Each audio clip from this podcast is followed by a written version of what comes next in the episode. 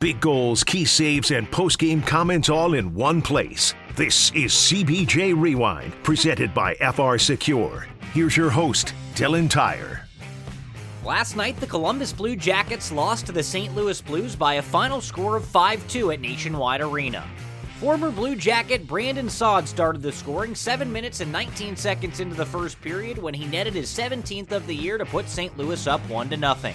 The Blue Jackets responded just under two minutes later when Patrik Laine scored his team leading 21st goal of the season on the power play. Blue Jackets will set it up, left wing side. Give it to Blankenburg, Back to Patrik Laine. Top of the left wing circle. Laine across the ice to Johnny Gaudreau. Johnny holds it. Comes back to Patrik and he scores! What a pass! Right across the seam from Gaudreau to Laine. Throw me a Laine! Patrik has tied this game at one. St. Louis controlled the rest of the first period, getting goals from Jordan Kyrou at 1338 and Sammy Blais at 1807 to take a 3 1 lead into the second. Neither team scored in period number two, but Kyrou got things going at 12:15 of the third period with his second goal of the game to make it 4-1 St. Louis. The Blue Jackets then pulled goaltender Michael Hutchinson in favor of an extra attacker, and at 15:55 of period number three, Boone Jenner tipped in a Kent Johnson shot for his 20th of the season.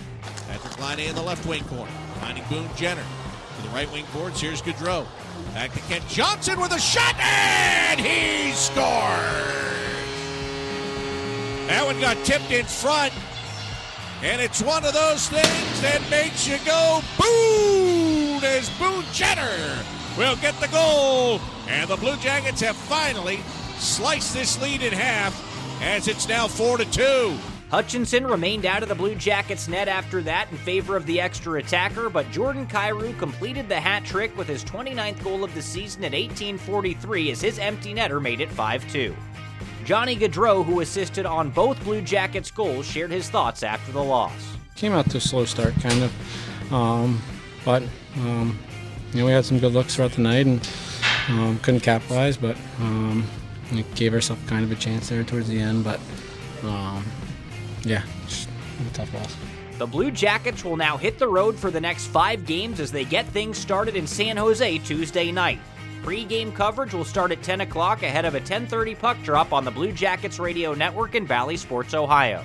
With CBJ Rewinds, I'm Dylan Tyre.